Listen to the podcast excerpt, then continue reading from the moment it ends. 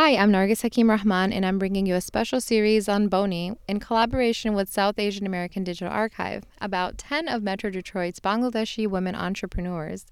Learn more at sada, S-A-A-D-A dot org. Stay tuned.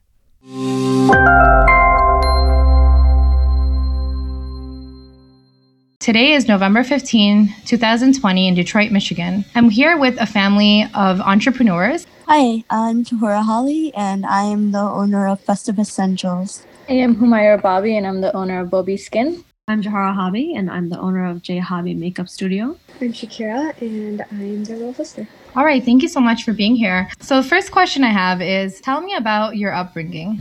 We moved here in 1995. Um, our dad did get here a little er- before us and kind of settled in and all of that, and then we came uh, like a year or two after. So, we were definitely that immigrant family who came here when we were really young and had to adjust to going to school here, learning the language properly. So I think we had a lot of the similar upbringing as most immigrants with a South Asian background. What do you remember about, you know, for the first time uh, you were in America? I just remember it being super cold.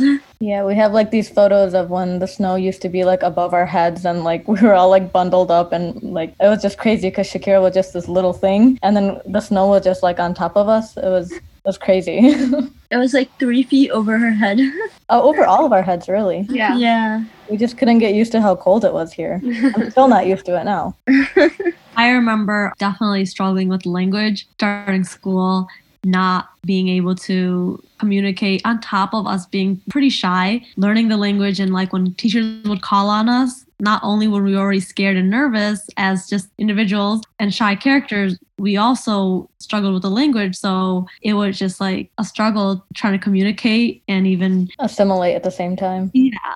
Do you remember how many families that were Bangladeshi lived in Hamtramck at that time? A It was lot quick- less than right now. It was quite a few, but not as many as it is probably today. I know a lot of the families that were kind of already there helped us out a lot as well. And just if anyone new was coming, everyone was there kind of just to kind of guide them how to, you know, register their kids into schools, how to find jobs. The parents would like carpool to school and stuff. So there was the few people that were here, like in our street alone, we were definitely connected and, you know, would help each other out. In comparison to, you know, being one of the, you know, few families that were here at that time and many, you know, Bangladeshi families came in the 2000s, what would you say uh, Hamtramck is like today? Because my understanding is your family still lives in Hamtramck.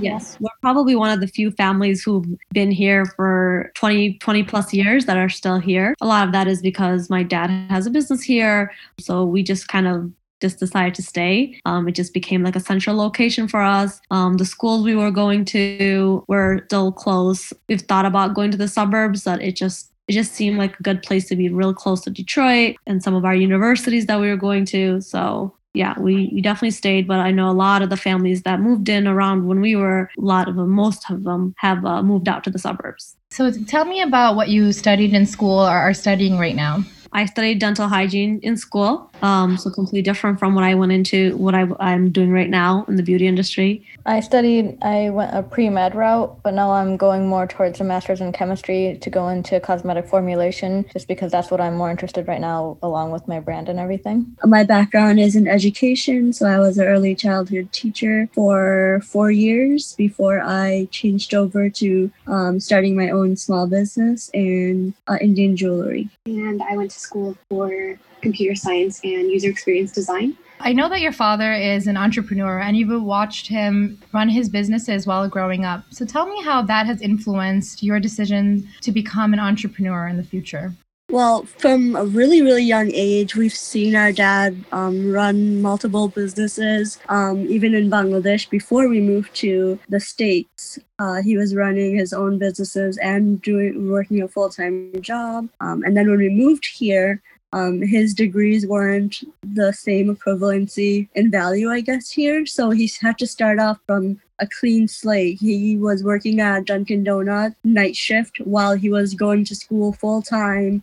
And then, of course, also taking us to school and doing all the chores. Um, my mom didn't know how to drive at that time. So we've always seen him be really, really motivated to do well, uh, you know, kind of manage everything. And he did that. He, you know, he was working at Dunkin' Donuts along with like some factory jobs here and there, even though like he had a college education and everything. So while he was going to community college for computer science, and then um, he discovered the great thing about internet and we had a first time home computer in our house um, it didn't take him long to kind of tinker around with it and find ebay of all things and it's probably i think in the early 2000s maybe a little bit earlier even a lot of people made good fortunes on ebay it was kind of a good uh, like a start to being self-employed or having your own business without having all the risk factors of having your own business so he started selling things online where it, uh, he was selling actually similac baby formula online I don't know. It seems weird, but it was like a, was a pretty lucrative business. Um, he would wholesale them to local grocery stores, parents online.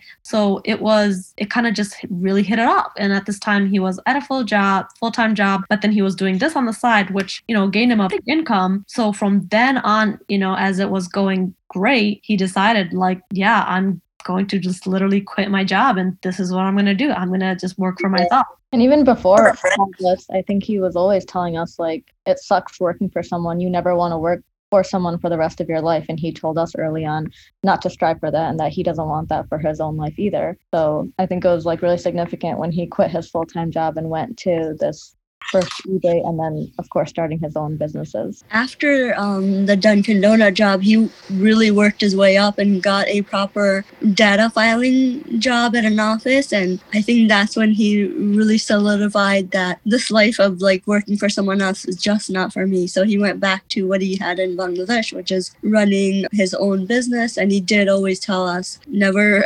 never make it so that you have to work on someone else's terms. Um, do your own thing. Tell me about the first business that you've opened. Tahura was always like the older sister, and she was more into like sports and, and going outside and reading books while we just want to play like make believe and imaginary. Yeah, we would just Mara, um, we would just play like pretend stuff and just every day we would like come up with characters and scenarios or so the first thing, the first business that we really thought about was something called luxury living. And it was just something funny that we thought about. It was like a spa service or like a hotel service. It was like super bougie but like not yeah. actually bougie, bougie and Hamtramck.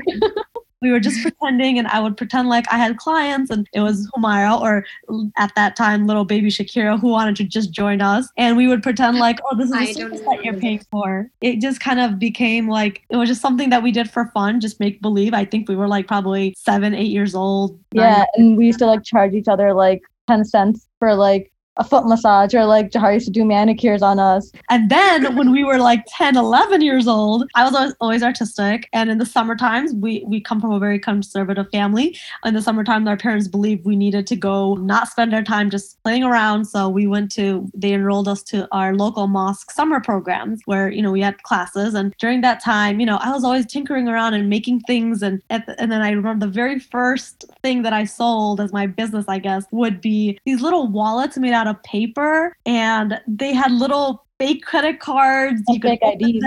And fake IDs that it could be whatever you wanted. I don't know why I was asking these girls, like, I'll draw a picture of you. What color hair do you want? And how old do you want to be? how old do you want to be?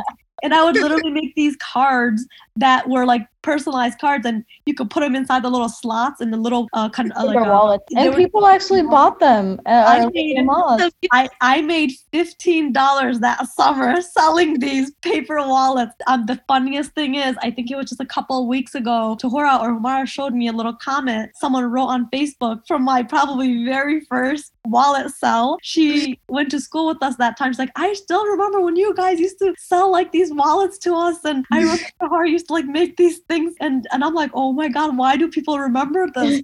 I'm not kidding. I think her name was Shuma, right? Oh yeah. They definitely was always a hustler and trying to get some like making something or doing something to sell a service or a product or you know just having that um entrepreneurial mindset, I guess. I remember the Harry Potter hats that used to make and sell. I don't know where you sold them, but I remember hearing about those. And wands. I used to go to my backyard and our parents used to have a garden, Udi garden. probably know.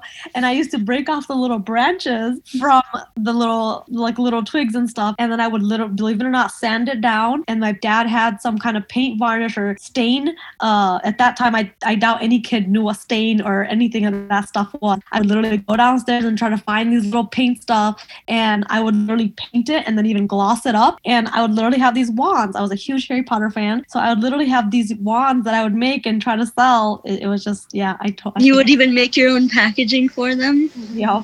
and sell them. No. Juhara, tell me about starting your business because I believe that you're the first one in your among your sisters that started an official business. What was that process like? Yeah, so um, I was in school, I was about nine and a half years ago ish. And so growing up, as I was telling you, I was really artistic and I always wanted to kind of go into the arts, but in a Bangladeshi family, I probably in any brown family, it's just not something that your family wants you to go into or things that you can make it. Mostly they are trying to like, you know, kind of look out for you, that starving artist mentality. They don't want their kids to have something that's kind of up in the air, more structural. And that's why they kind of, that's that whole stereotype about parents wanting us to be doctors and engineers is because they want to make sure that we have a life of security that they didn't have, a life of like a higher education that would you know we would be able to be comfortable and make our own money and futures with so i get it it's not something that you know it's ideal for them to kind of be like yes i'll push you towards that so wanting to do that and then kind of parents just kind of being like yeah, you can do that for fun, honey, but not as like a career. That kind of always made me sad. It's like, you know, everyone asks, what do you want to do when you grow up? And, you know, it's always meant to be something, oh, what do you like doing? So then you can do this and have fun with it. But it was never, oh, I it, those two didn't go hand in hand where I would be living a comfortable life and, you know, also doing some kind of art. That's what I wanted to do. I wanted to do some kind of art, some kind of artistry, but it was just an, an ideal. So my dad actually had one of his friends.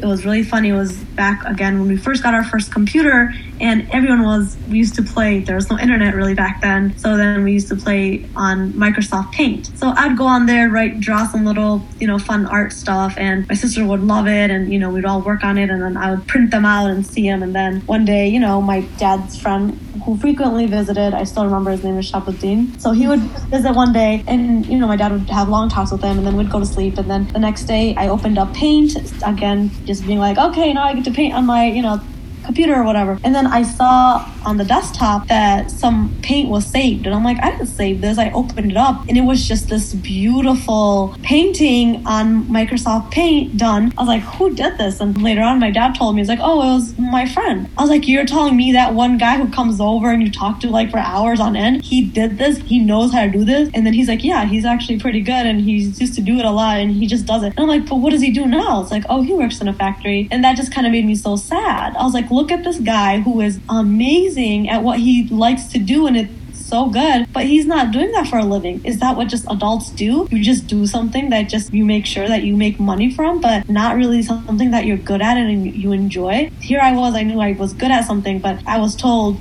don't do that if you want to live a good life. So growing up, you know, I understood my parents wanted to have like more structure or whatever. I was good at school too, fairly, and I didn't mind school, so I started college, um, kind of a little bit unsure of what I wanted to do, but I knew I didn't want to give up on this art thing. So then when makeup kind of started to be a thing when we were growing up, we were just playing around. I'd play around with my sister. The first couple of looks I've ever done probably was on my sister Humaira, who, you know, late at night, we were the night owls, you know, and that time we just had so much more free time.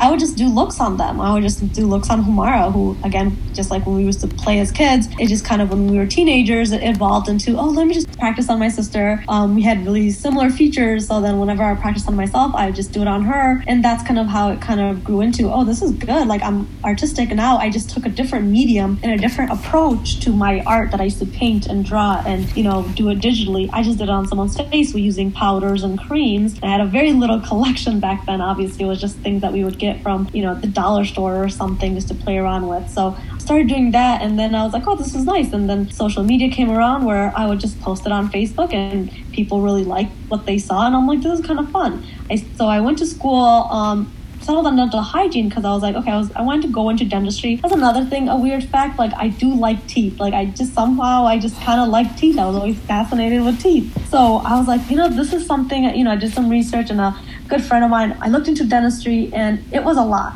eight years of professional schooling and all that, it was a lot. And then I felt like even afterwards, it might not have been like the ideal life that I wanted to live, like working full time after getting and being in so much debt. When a good friend of mine in California told me, Hey, did you look into something called dental hygiene? It's kind of like dentistry, but it's not, it's a little bit more education required than dental assisting, but it's a little bit less than dental school. So I looked into it and I felt like, hey, this is something that people do. If they want to work part time, they can in different offices. And it just felt like this is going to be something that I can do part time, but also maybe do my art if I wanted to, um, still make decent money. So I went into it and then I still had my makeup that I was doing. And at that time, the pictures that I was kind of posting on Facebook, people our age and high school were just like, oh, I really like that. Can you do my makeup for prom? And then it kind of became a thing like, oh, sure, I'll do my friend's makeup for prom.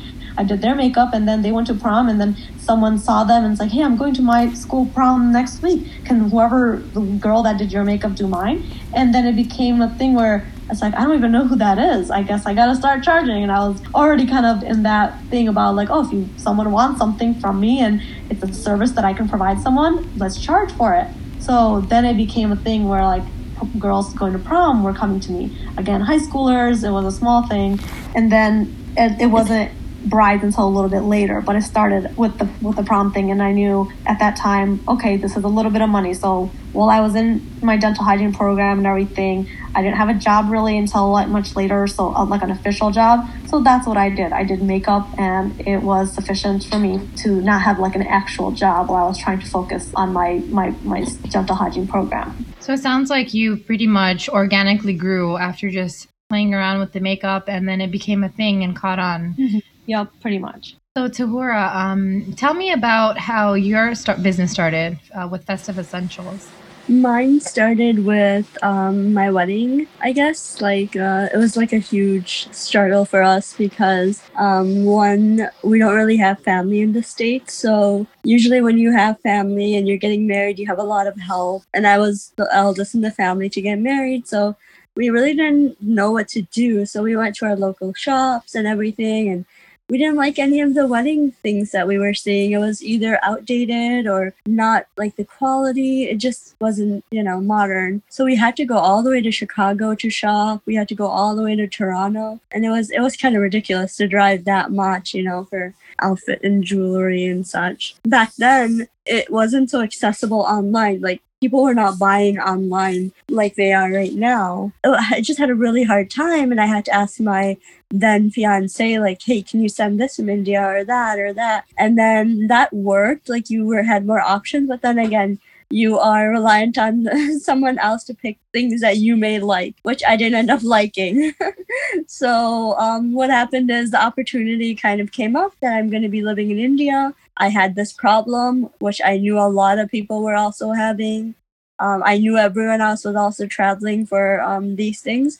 So I kind of put that together with being in India, combining my hobby of traveling, and just started to handpick items that I liked that fit the quality, the price range, and all of that. And that's kind of how it all. How to accessorize is actually a skill that, like, I, I like dressing and I, I, I feel like I'm okay with the dressing part, but I have no idea how to accessorize. And that particular niche thing about which outfit or what jewelry would go with an outfit or which out- jewelry would combine well with another jewelry. Even when it came like with American jewelry, she was always good at like picking a certain piece out or if we were going to shopping you know should pick the one piece that looked good from a million that weren't so just mm-hmm. pick having the eye for that too. And I always like meticulous work, things that are like redundant and uh, what things that other people find annoying. So like I would love stringing together beads for bracelets and necklaces and things like that. So I remember making them for friends and my sisters, of course. That still kind of continues. Like jewelry is really pretty, it's visually very appealing, but the background work is like tedious work. Like it's repetitive. It's, you know,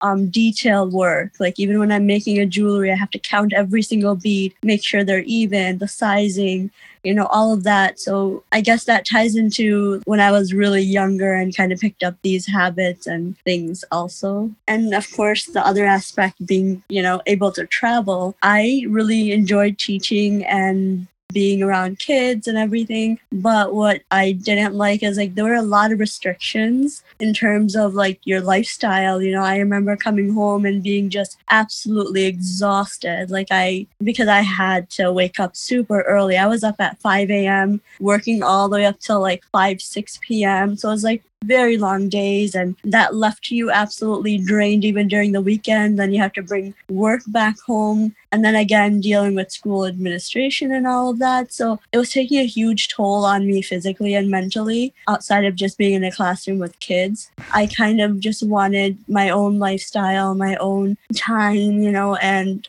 being able to kind of just build in. Being able to travel is like a huge thing for me and i like that i can go to the store and open up based on appointment and help people like individually so that all kind of yeah plays a big part in why i kind of built this and went with it. Humaira, how about you? I know that you've started your business more recently and you've kind of taken an artistic appeal as well, like your sisters, but you're doing something a little different in the community. So tell me about your business. Yeah, so I have a clean skincare line, and I think my love for skincare started a lot earlier than I even thought about. I remember being really young, and my sisters are like three, four years older than me.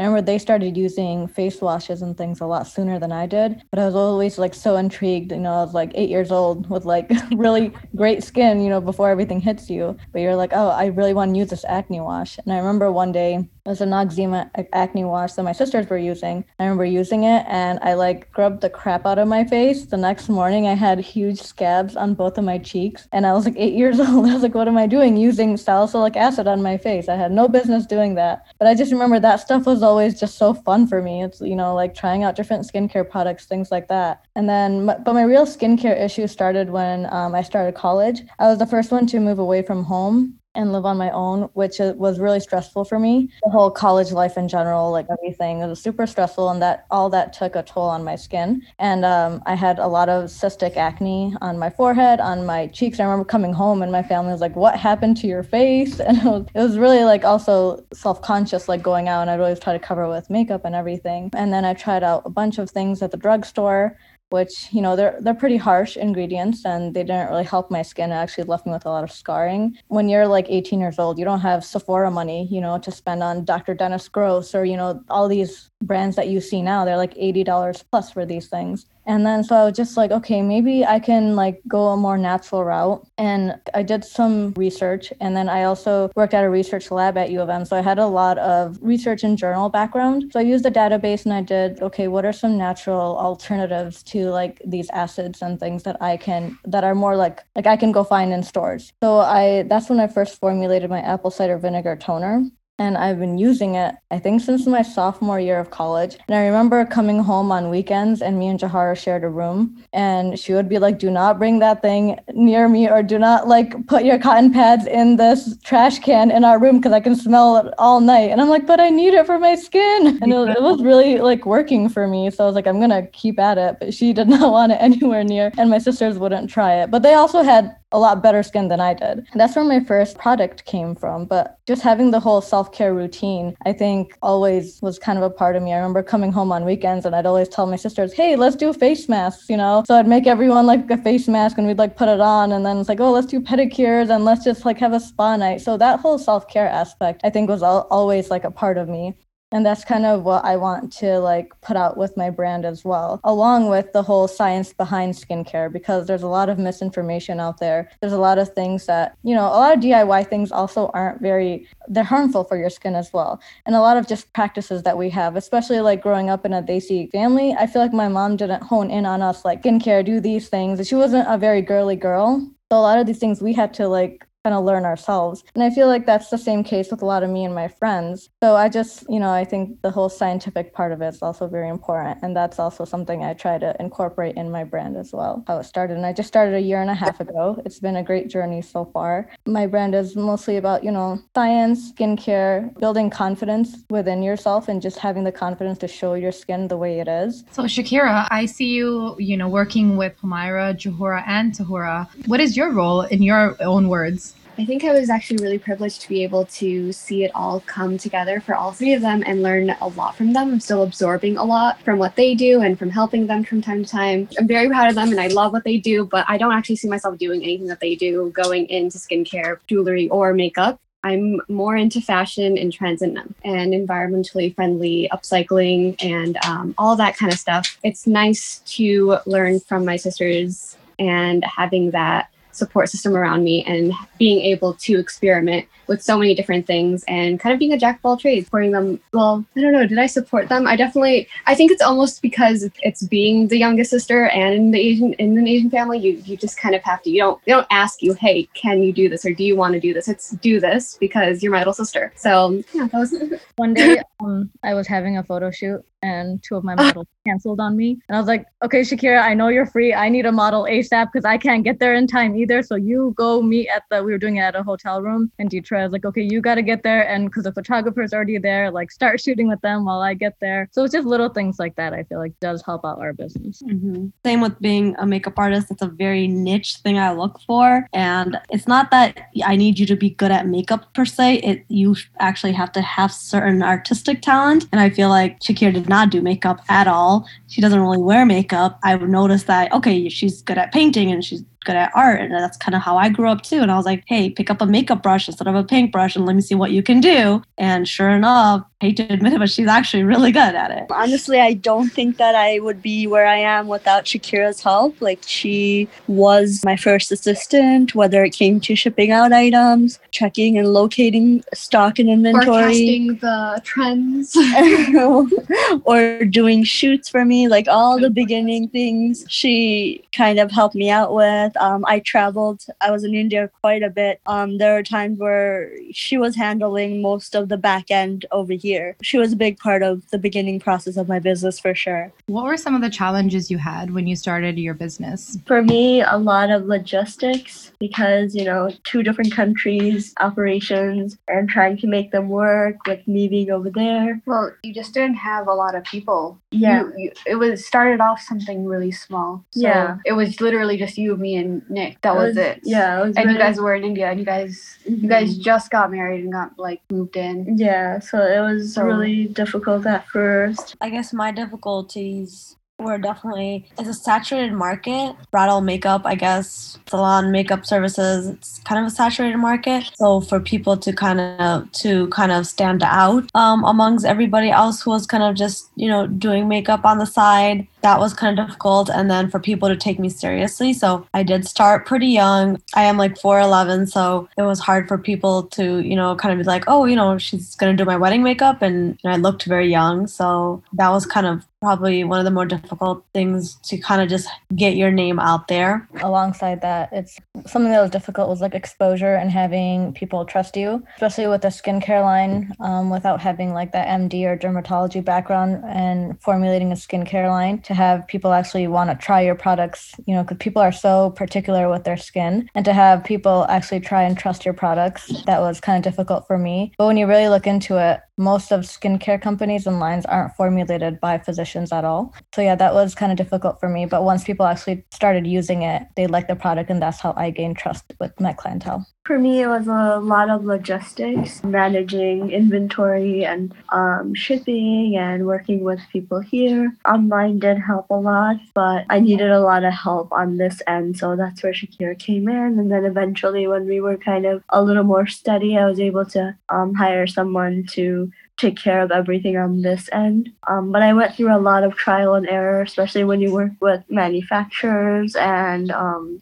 suppliers who are kind of all over India. You have to really like start working with different people because the culture is different, the uh, language is different. So I really struggled with trying to cross like what it is that I'm looking for. But yeah, it was really difficult establishing who you can really trust and work with and who can be reliable, um, where you can source from because a lot of these things are repeat. Even if I am sourcing from one place, um, I may need to go back. Now, are they able to really um, give me those items that I want? Especially the culture over there. They'll promise you, yeah, yeah, for sure, for sure, we can do this, we can do this and then you come to a point where you you need this again and they're like yeah no we can't you know so it was a lot of like learning about percussion and everything so i have to really not learn to depend on myself only can you talk about when you guys started your business what was the landscape like in the detroit area in terms of female businesswomen? at that time i think i don't know i i don't know if i know any female uh, business owner, especially in like Detroit, have found Bangladeshi um, women at that time. Granted, we were younger, so I was, you know, my circle wasn't anybody who was older than like early 20s. Yeah, having that mentor, I definitely don't think I had that this was also before social media. So again, word of mouth was very, very important. So it wasn't like someone can share photos and, you know, just kind of be like, oh, tag this person. Which vendors did you use? It was really just up to that person. Do a good job and, you know, your work is the only thing that will stand out for you and do your talking. As far as like, you know, learning how the business worked and how to even do like the proper, you know, managing and, you know, finances and stuff. Yeah, I really didn't have someone who I, you know, was like, oh, oh, let me see how they're doing this. Let me ask questions to this person or that. That was very just like kind of figuring it out on your own very slowly. So I think that my process was a lot longer because of also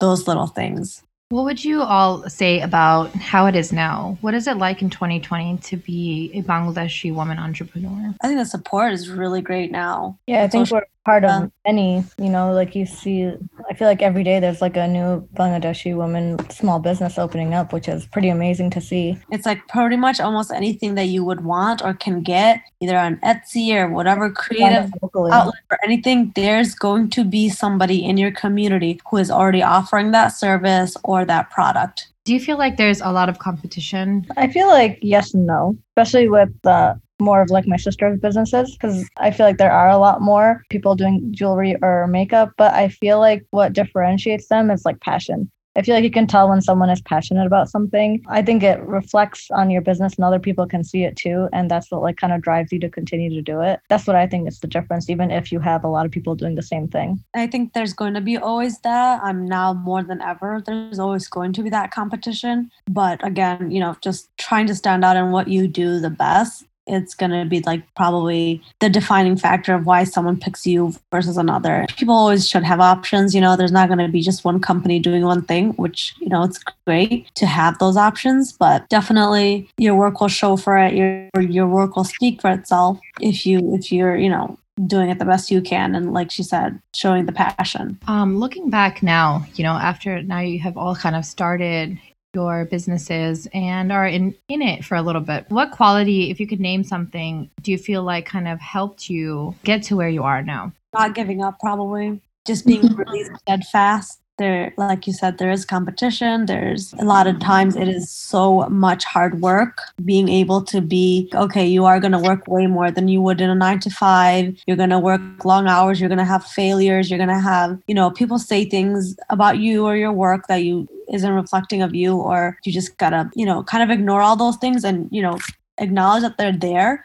but continue to do it, continue to move past that. A lot of our things that we do is we get better with practice. And unless we've kind of stuck to it versus all the things that were odds against us, if you don't stick to it, then that's like automatic failure. But we just were like, okay, this is what we want to do and there's going to be hardships. And i acknowledge that there's going to be a lot of working hours ahead a lot of practicing a lot of failures. You just got to keep doing it just keep on like working hard every day yeah just consistency because in business things are so unpredictable so you just have to be consistent and just keep doing your best and then another thing is no matter how many other businesses there are that are doing the same thing that you are you can always still be innovative in what you're doing and work on the best customer service you can provide. And that all ties into your business and how well it does. I think collaboration is really important for businesses Um, I think especially in my business because it's so young, I think it's gotten as far as it has because of collaborating with other business owners or other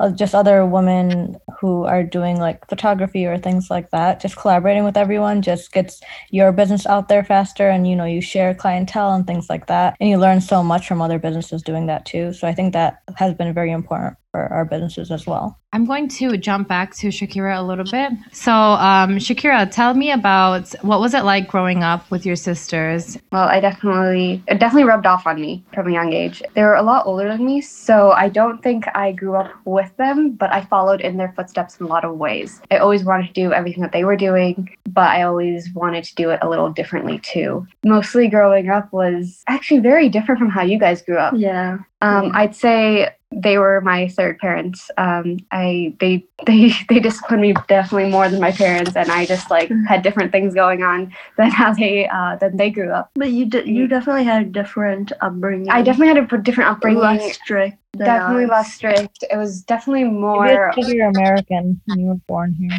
You went to I, completely. yeah, different I went to schools different schools, and that was a product of you finding those resources for me. And so Yeah. I was always busy. I was never really home. Every much as you guys- busy, yeah. every- I was always doing something different. I was always part of more activities. It wasn't just school and study. It was it was really finding my outlet through different things. And so Humaira was the first one to move away from home, but I think I was the youngest because I went to school for to high school somewhere else. I didn't stay home, and I think that was kind of a defining moment in my childhood because I was no longer influenced as much by my parents and my sisters, and I had to find an identity on my own, which was kind of tough. And I think I found that away from home, and I think that was a lot of my childhood too. That kind of paved. Yeah, I feel like that paved the way for my creativity because I had to think on my own once I was away. And I get how Humaira felt when she moved away for college. Um, so, you went to school at Cranbrook, which is a Yeah. boarding school.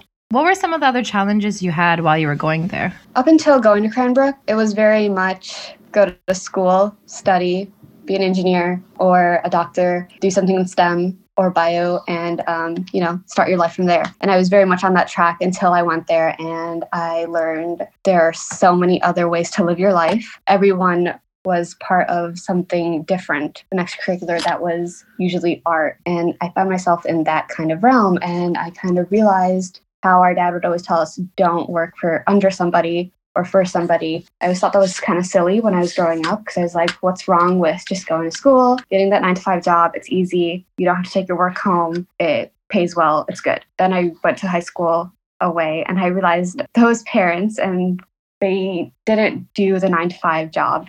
They had passions mm. and they They had their own. They worked for themselves and they were living the life.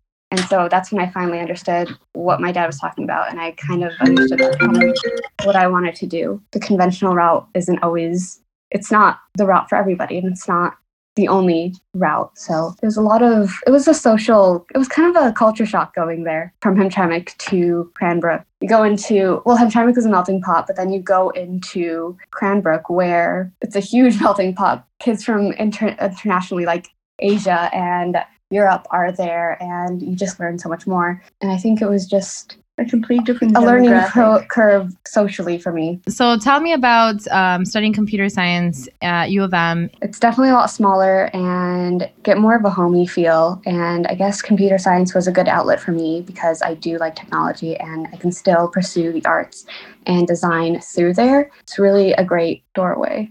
Um, I think I chose that just so I could still pursue the arts and still do what I like and always have like a backup plan because tech is always very comfortable.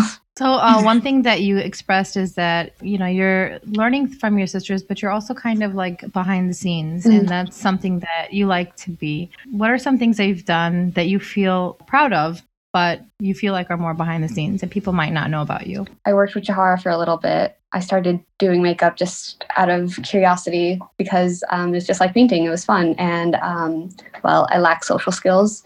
And she kind of figured that. She was like, hey, you're good at makeup and you're good at painting. Why don't you just do this on the weekends and you'll get to meet new people and you'll and I just wanted to really build my social skills, which kind of didn't help. It's uh, it's fun and it was fun. It was great, and I I think I learned a lot, and I met really cool people, and I learned her techniques, and I kind of learned how hard it was to maintain just a business and how reputable she is and the work that goes into each person's service. It's it's really cool. And then with my sister Tora, she um I don't know. I you say I did a lot, but I think you did most of it. I was just here handling. You were most of the handling back end stuff like shipping. Yeah, that, but I kind of learned how much passion had to go into it. She was staying up 4 a.m. in India time, just trying to talk to me while I was waking up. That taught me you really do just have to have passion or nothing's going to work. It's kind of cool. And Humaira, um,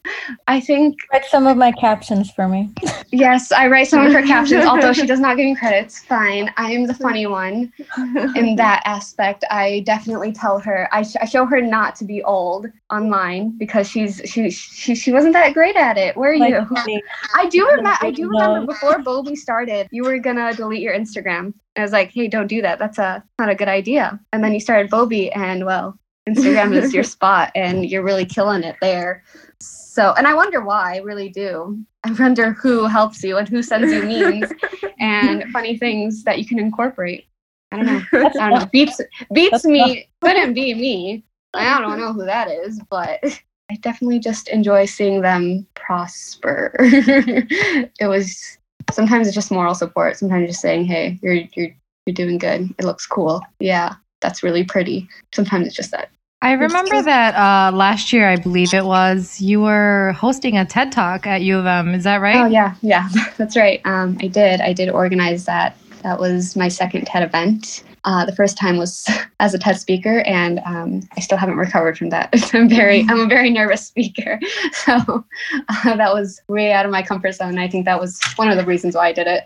But it was so I can learn more about the event. So when it came to organizing, I really liked it because I was behind the scenes. Yeah, it was it was everything I could have dreamed of because I got to use all the knowledge that I learned creatively and just organizing in general, and um, I had fun. So, Humaira, you mentioned collaboration is something that is working really great for your business. In what ways do you think that we're doing it right? In what ways do you think we can do it better? Yeah, so um I think in ways that it's so beneficial is meeting new entrepreneurs, even women or not women, you know, and in your area or not. I feel like when I started collaborating with different people, different brands, it exponentially grew my business. It you get so much more exposure because you get their community, they get your community, everything like that. It's just, I think it's a great tool to use in ways that it's not super beneficial. And this might just be something on like social media with a lot of women in our community, I guess. It's I feel like every week there's another giveaway and I feel like that kind of takes I don't know, you know, it's like you if you do a giveaway every week, it's like it's where's the special or fun of giveaways? Like giveaways are supposed to be, hey, the company is like thanking their followers or like, hey, here's a way that you can try my products or, you know, you, you can win free things with just a little bit of exposure. But I feel like I feel like sometimes you do see that just people are just overusing the giveaways that's just like one of the things that I've seen recently. I think we should we need to get a little bit more creative with the ways that we're collaborating with brands as well. I know because of COVID it's a lot harder because everything kind of has to be online and giveaways are easier to do in that way. But um, I think we should be getting a little bit more creative and working with other people. What are some resources you feel like you need as business entrepreneurs? I would say a lot of us that are going into like service or products, a lot of our backgrounds aren't in business, finance, and taxes and stuff. Those are something that, you know, we have to kind of personally I struggled, you know, kind of learning about that stuff and kind of making sure that things are regulated, you know, where books are being kept. Probably it's just very, very um very It's basic. logistic stuff. I feel that's something that yeah. And when I started, I have no business knowledge at all. I don't think any of us really have any business knowledge. Yeah, like we don't have not many of us have a business background, but Mhm. you need to be able to do all these things properly to run a business and actually grow it and make sure that you're safe. do you're- everything legally and like you know Mhm. following all the rules and stuff. Me and Tahura's husbands do all that part. Like I don't do anything with taxes or uh, making my LLC or anything. I didn't even know I had to do all that stuff till he like bought it up a month after. I was like, what is all this boring paperwork? Like this isn't part of a business. Like this isn't fun. So alhamdulillah. all by myself. So that's been a a very challenging thing having to do every the creative part, the product, the service, and the back end of the taxes and filing and business regulations and Yeah. everything. Mm-hmm. And I do feel like I get to spend so much more time curating my Instagram posts or in curating my website because I have someone else doing all the boring back end stuff. Props to Jahara for doing all that. Um, but I think me and Tahura, we don't we don't know anything about that side really. Nick does help me out quite a bit with back end things, keeping track of uh, our finances. Or, um, I do end up still doing like managing my own accountant and all that stuff. But yeah, I definitely do get help, which is very nice. But I think for me, it becomes really difficult because I have so many different products and they're not always consistent. So that's like a huge challenge that I think I'm only always going to have because it's not like repeat products. It's not a standard certain amount of products. It's like a huge amount of inventory that has to be managed constantly and checked on. And I'm still figuring it all out, to be Yeah, I think like all the bookkeeping and back end stuff that would be very helpful for new entrepreneurs. Um, that brings up an interesting point because I think when people think of businesses, they're usually thinking thinking of brick and mortars, right? So they're thinking of those mom and pop shops where I can just kind of drive up to the shop and get what I need. How did you overcome that um, challenge of providing a service that people can't necessarily just drive up and and, and get right away? I think uh, Um, for Tora and Humaira's, there's still stuff. There's like product based, so you can um, ship things out, and it can be online or it can be like postal service kind of thing. For mine, logistically, this is where it comes down to like a lot of the planning out, scheduling down to the time, down to where we are driving. Me and my team are driving that weekend the drive times, the set times for me doing the bride, or one of my artists are going to be there on location, how many people. We make really strict schedules, and then contracts have to ref reflect that. That was a little bit difficult, of course. Technology I found helped a lot with that. Synchronizing websites to schedules to contracts and apps that you can use that will mesh a lot of the information from clients directly. So then it makes our scheduling a little bit easier but not, I guess nothing like really prepares you for it because at first you're thinking, oh, you're gonna get one client a weekend. Oh, you can do that. I can just drive out to um, Warren, which isn't too far from us, no problem. And then kind of gets a little bit more busier, and you have two brides that day. How are you gonna do it? So you kind of you know manage your time and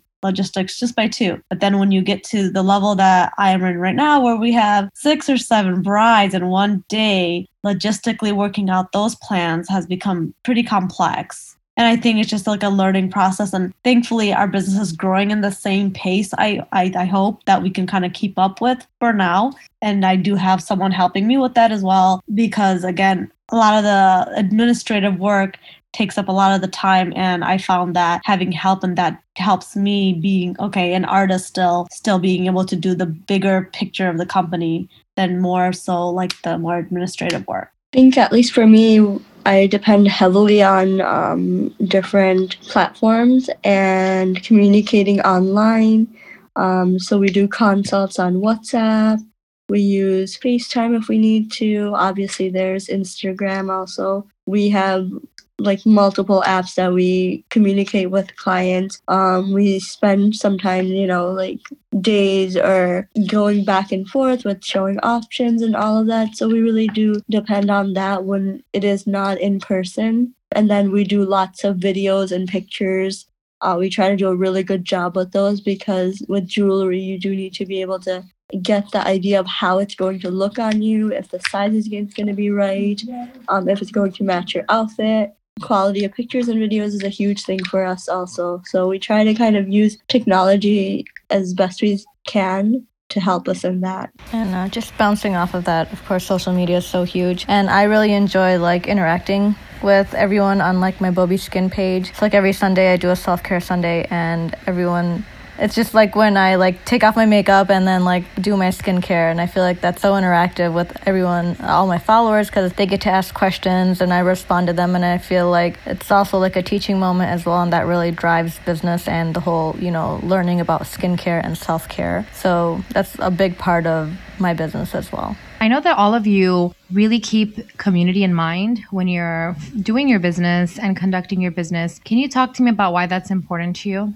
I, always, you know, we always grew up, you know, learning you should always be giving back to your community. And, you know, just with our price points and everything, it's, I always go back to thinking when I was younger or when I, you know, when I was growing up in Hamtramck and stuff, like we didn't have these small businesses, these women run businesses, and these things that were like at our fingertips. And I just want to make it available to everyone. And I think that's why we do, we are priced the way we are. We are just reaching out to people through social media. We are working within Hamtramck and with Hamtramck entrepreneurs just to make our city and our town grow. And uh, it's also a point that, you know, if we are working with other people and they are growing, it helps us grow too. So the whole collaboration thing, it benefits everyone. When I do my pop ups, or uh, you know twice a year i try to really get new especially new businesses to join because it gives them a lot of exposure it kind of creates good relationship and bonds between different businesses and when they grow and they uh, their clients are exposed to us also so it's mutually beneficial if other people are growing you're going to grow also I think it's just no matter how far you go, you always do come back home. And Mhm. we're all in different stages in our life. We've gone far. Tora lives in India. Mara doesn't live at home anymore. And, you know, we've all done our own things, but we do always come back here and we think, okay, well, what, can what we could here? we do for the community here now? Yeah, now it's things that we're wish we had when we were younger, and now it's possible to give that back to our community. Mm-hmm. So why not do it and be a part of that? we have those services, we have those products that we wanted when we were younger, and now the girls in our community are searching for the same things, and why not get it from? Yeah, or empower someone else to start something like this as well, show that it's possible. Mhm. And that's the power of social media too. It connects us back to the community, back to whoever is here, and that's been a really strong platform for the businesses. Mhm. And it does bring light to this community because we're from here, and that's great that you guys have gone gone pretty big, and it does highlight that you guys are from here and we are working with other people and they are growing it helps us grow too. So the whole collaboration thing it benefits everyone. When i do my pop-ups or uh, you know twice a year i try to really get new especially new businesses to join because it gives them a lot of exposure. It kind of creates good relationship and bonds between different businesses and when they grow and they uh, their clients are exposed to us also so it's mutually beneficial if other people are growing you're going to grow also How has identity played a role in your entrepreneurial um, aspirations? I personally, I just feel like I was always someone who wanted the freedom. I don't like too much structure. I don't like kind of like that feeling of, okay, you get to work from this time to this time. This is how many days you get off. This is when you're supposed to work and when you're not. I like the freedom probably of being an entrepreneur where you can kind of pack up and go somewhere and do something whenever you want to as well. And also knowing that you have these responsibilities, but it falling on you where it's like you're going to take care of it. It's just that if you need a mental break or if you need to like kind of do something, you can do that. No one's going to tell you you only have one week of vacation day a- a year. So I feel like even the last couple years, like when you hear of like they see women entrepreneurs, it's always Indian.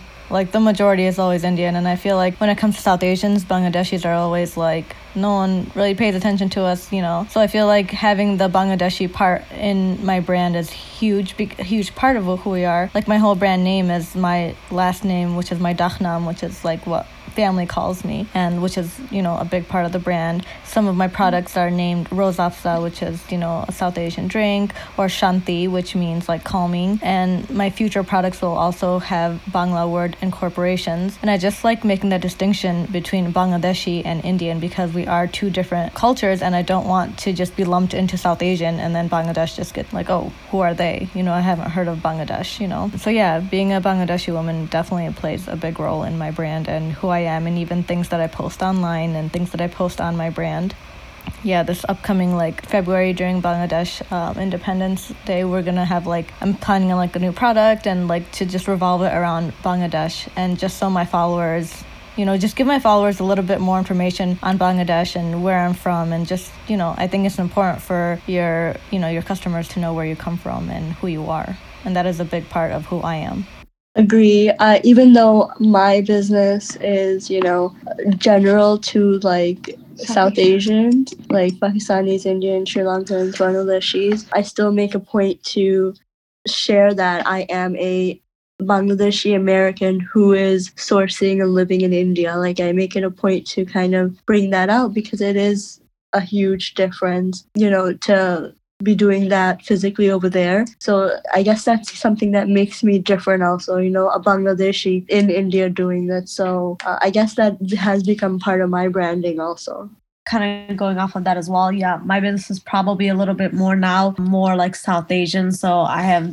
lots of different cultures hire me for like their bridal makeup and being in the industry for so long i started to notice the you know difference of their culture even down to what they wear or their jewelry or the style of makeup they want. So here i am showcasing that i like to be very distinct and say this is a south indian bridal look. This is a bangladeshi bridal look. So you know with repetition people can definitely see that they are very distinct cultures definitely very different, even down to the events that we have. When Bangladeshis have like a haldi or uh, a mehndi, it's different from a sangeet. Mentioning the culture for my brides when I post them, I think showcases, okay, this is a very distinct culture this is you know not lump sum together as oh they're a desi or they're indian they're all indian. A pakistani bride will wear a very different outfit than an indian bride will wear. Just kind of labeling that for what it is it makes it like also an interesting factor for other people to see the distinction between them too where would you say that you draw your inspiration? I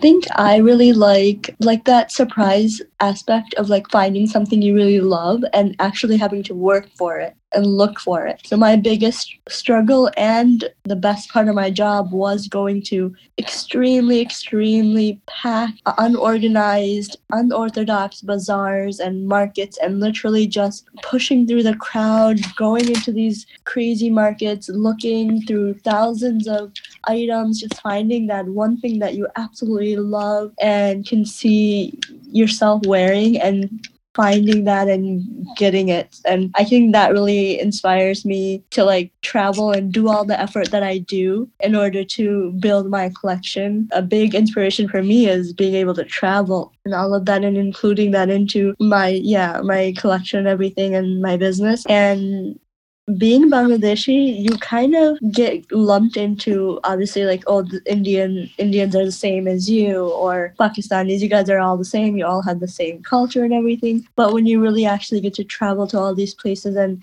understand the history and the background you see how different and how diverse everyone is and everything is and why people dress a certain way in different occasions like something simple as certain style rules or why do people wear tikka or all these things it's just very very different and diverse.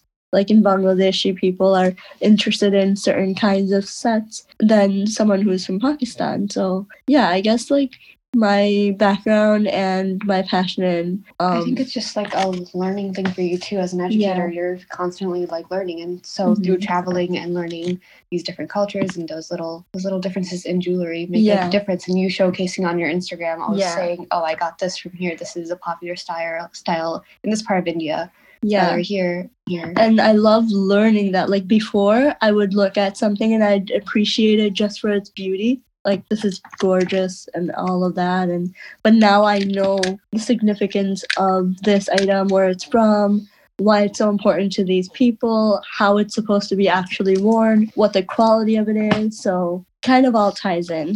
I would say for me i draw inspiration from a little bit of both you know cultural looks but in traditional looks but also the modern american styles and trends that come and go with beauty. Things have changed since i've been doing this so it used to be more dramatic more colorful. Now it's down to more muted looks more natural look. Yeah beauty styles are always changing and you know new products are coming out and new things. So i guess i would draw inspiration from celebrities like Bollywood stars, but also American, you know, red carpet looks. So a little bit of both. And I know, Humaira, you so- spoke about your personal skincare journey kind of led to you to your own product. So I guess I draw inspiration from just having like a healthy lifestyle and what that brings, you know, for your skin, your mental health, and everything is all in one. And, um, I think it shows on you. It shows on your skin. Your skin shows so many different things about your lifestyle, and what I draw on is just having that a lot of wellness in your life, and that's why I go on self care Sundays and you know uh, things like that.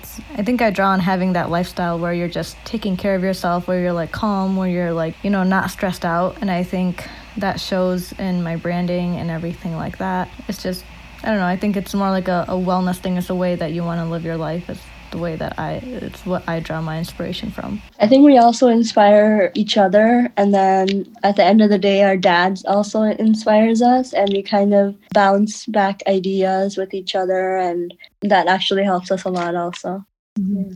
What do you hope people learn about you? Probably that we put like our heart and souls into this. Mm-hmm. there's not a single waking moment that we're not thinking about either our clients or our customers, how we can improve the business, how we can make it more efficient for our clients, how we can make sure we're delivering the promises, you know, that we say, you know, in the product in our products or services that we're, you know, providing. It is literally a 24/7 hour thing. So just knowing how hard it goes, you know, how what hard work goes into this and knowing that, you know, we want that to relate into our products and services. And I think another important thing for people to know about us is that we're really enjoying it and we're having a good time and we love what we're doing. And we wouldn't be doing it unless we loved it. And I know we're all like having a great time in our businesses along with working hard. You know, it's also fun. Absolutely. That we have kind of made our business as part of our lifestyle so that is what kind of makes it fun for us and not something that we're just doing on the side or anything. For all of us our businesses are a huge part of our life and yeah it's it's fun and work. How do you balance your work and you know personal time while doing your businesses um, I like to set limits. I don't like it till I don't like staying up all night and worrying about my business because that makes it not fun. I like, you know, when it's family time, I like just spending time with the family or, you know, with my husband or something. When we're on vacation, I like don't like working. I think it's very important to set boundaries or else it's not fun or else it's always stressful and that shows up in your organization and the way you run your business as well. I think that's something I'm learning from Humaira. Like there needs to be more boundaries with your timing. And um, as much as you want to be amazing at what you do and you want to be accessible to your clients whenever they need you, you have to set that back. I did have to kind of step back in that because I was like available all the time. Because then you get yeah. burnt out and you can't you can't perform your best if you're always on, you know, you got to go off sometimes.